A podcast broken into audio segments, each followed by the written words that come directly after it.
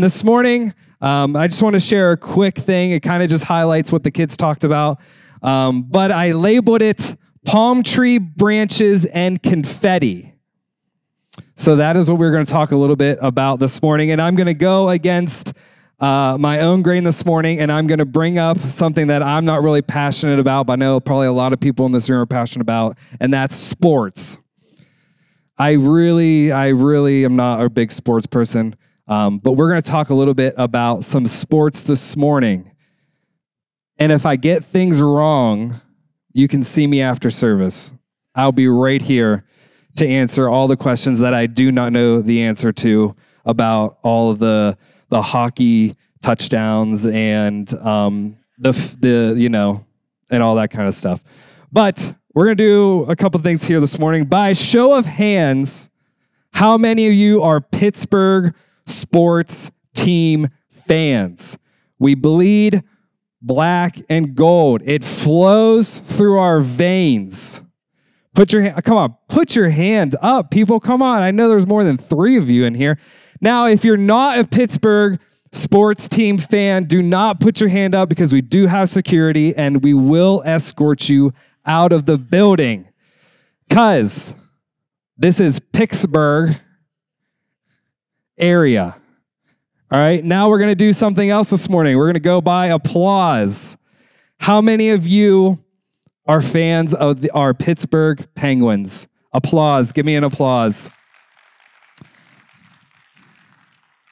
All right, that's pretty good. Now, by applause, how many of you are fans of our not Steelers, but Stillers?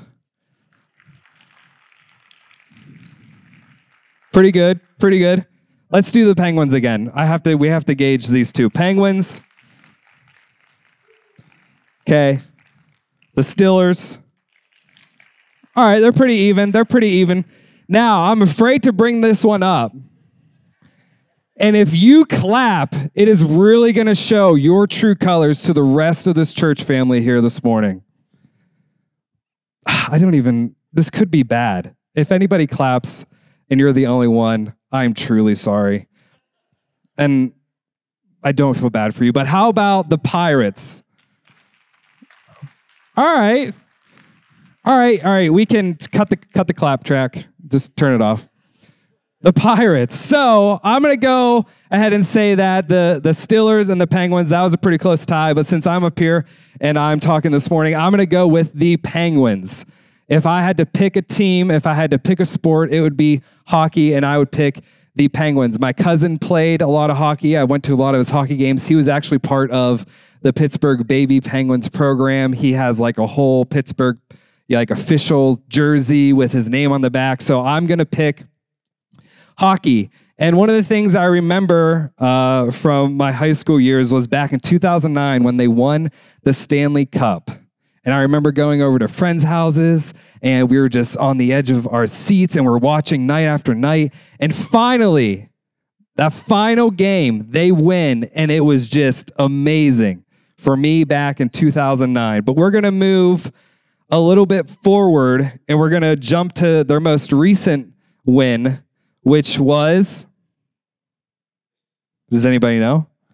Which, which 2017. Come on, people. I thought I was going to have problems with the sports stuff. I don't even watch them, but I Googled it last night. 2017 was the last time they won the Stanley Cup championship. They defeated the Nashville Predators four games to two to win for the second consecutive year. Can somebody say amen this morning? Two years in a row, back to back champs. But something that is celebrated just as much as a championship win, I think, is the championship parade. I don't remember the cha- like championship parades growing up, but I think it's always been a thing. But the championship parade, I think, is celebrated just as much as the win in the hometown of the winning team. And we're going to paint a picture this morning of the parade in 2017 in downtown Pittsburgh.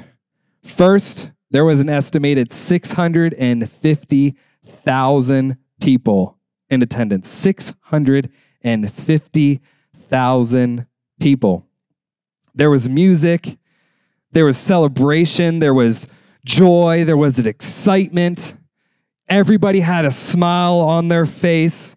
People were stacked up on buildings and bridges and parking garages. I remember always seeing the photo of, you know, you see like, you see the championship and there's just people just all over these parking garages and confetti this is where the confetti comes from. Confetti comes rain, it's raining down in the picture, and everybody is just excited. They're yelling, they're shouting, they're screaming at the top of their lungs for our beloved penguins. And all this excitement would have happened before the parade even started. Before anybody even stepped foot on the parade route, all this excitement would have happened. And then we see our beloved team they're dressed. They're they're just ready to go. They have the championship. They're in these vehicles, these luxury cars. Everything's all decked out and the crowd just goes even more crazy. The cup, the players, the vehicles, coaches, team owners, everybody of importance are all crowned with royalty the day of the parade. And how many of you would agree it would have been quite the spectacle to see, to witness. Did anybody go? Has anybody ever been to a championship parade? Hats off to you. I would not go. That would not be. But I can just imagine being there and just all these people, and you can you can literally probably feel the excitement in the air. Now let's take a snapshot of that day. So remember what we just described Let's let's remember that and let's go back some 2000 years ago to what we call Palm Sunday, which is what we are speaking about today. When Jesus came riding into Jerusalem not on a Ferrari or a Lambo or whatever else you want, but a donkey. Pastor Nate hinted this morning a little bit as he read those verses, and I'm going to highlight a couple this morning. We're going to be in Matthew 21. We're going to be down at verse 8. A very large crowd spread their cloaks on the road, while others cut branches from the trees and spread them on the road. The crowds that went ahead of him and those that followed shouted, Hosanna! Son of David, blessed is he who comes in the name of the Lord. Hosanna in the highest heavens. And when Jesus entered Jerusalem, the whole city was stirred and asked, Who is this? The crowds answered, This is Jesus, the prophet of Nazareth in Galilee. The people that day, just like the kids described this morning, thought Jesus was coming to rescue them. That he was a savior, but he was an earthly savior that was coming. He was going to come, overthrow the Roman government. He was going to take back what had been taken from the Christian people. He was going to cause a riot, he was going to cause a rebellion. You know, the citizens were going to arm themselves and we're going to march back and we're going to stick it to the Romans. You see, for years, the Christian people have been under the Roman Empire, and many believe that Jesus had come to free them. He, they, they believe that he had come to raise a rebellion, to take back what was theirs. So when Jesus arrived, the people were excited. I mean, you think about these people are just under this rule, and Jesus comes back, and they hear, they hear the whispers. He's here to save us. He's here to take back what belongs to us. Get your, get your, get your things ready. We're going to start a rebellion. Things are about to go down. It's about to get real. We're going to do these things, people, and they're excited. He's walking into the city and they see him walking and they see him coming and they're shouting and they're yelling and people are stacked up on the walls and people are stacked up in buildings and they're taking off their jackets and they're laying them down for him to walk over and they're taking their palm branches and they're waving them and they're laying them down for him to walk on. The people believed that Jesus would change everything and now that he being their trophy, had been returned to them, that things would be better forever. Things would be good. We would be back to what we belong. Things would be given back to us. Things are about to change. Now, what do we do whenever our teams win the national championships? We're excited. We think, They are the perfect team. Nobody can beat them, especially whenever they win back to back. They are the best. The coaches that we have are the best. The players that we have are the best. The things that they do are the best. Nobody can touch us. Nobody can beat us. We are the best, which is true for that year. It's 100% true. That team, whatever championship they won that year, they were the best. But then what happens? Mm, then, you know, the championship happens and there's a little bit of a break usually and then and then they start playing again. And then oh boy. Yeah they really messed up that game didn't they? Yep you know they won last year and now they're doing these types of things. Like come on guys. You know what do we do? We try to be a coach. We try to scream through our tv if you would just run the ball instead of throw it you would have scored. You would have won that game we judge them. We start tearing them down. We start thinking, oh, they're not so good. They're not so great. Yeah, they were my team last year, but now they're necessarily not my team because they're not doing so good. Good. That coach doesn't know what he's talking about. That player doesn't know what he's doing. Uh, that manager traded this person whenever they should have traded this person. And we go through all these things. We begin to doubt them. We begin to hate them until we commit the ultimate sports sin. And we say, I am not going to watch another game until they start winning again. Because if I quit watching, they will start winning because, you know, that's what the Facebook comments say. You know, oh, I just started watching and they're starting to lose. I should probably quit watching. And the same thing happened to Jesus. The kids highlighted this morning. He rode in. It was a spectacle, it was a triumphant entry. I'm a little bit of a history nerd and I love history. And I listened to this podcast podcast called The History of Rome, where they literally start at the beginning and they go through like the whole Roman history. I'm only maybe a third of the way through, and I've probably been listening for like four or five months. It's very detailed. But a triumphant for a Roman general was the highest thing you could get. You would go off to war. You would take slaves. You would take ground. You would take grain. You would kill the enemy. You would bring all of that back with you. You would parade them in the streets, all your prisoners, everything that you had captured. And as, as the generals come walking in, the people go crazy. They're throwing petals, they're yelling, they're screaming. The generals all dressed up. Okay. That is what it was for Jesus' entry into Jerusalem. And what happened? The kids described it this morning. Several days later, the crowd turned on him, just like we do after our teams win their championships. We turn on them because we start seeing the fault in them. We start not agreeing with them. The crowd turned on him. One day, they're saying, Hosanna. The next day, they're saying, Crucify him and they want to put to death. They don't believe in what he, he, he's doing anymore. Why? Because he didn't take the sword up. He didn't do what we wanted to do. They begin hating him, and eventually they see him put to death, which he was. But sneak peek, come back next Sunday. He doesn't stay there.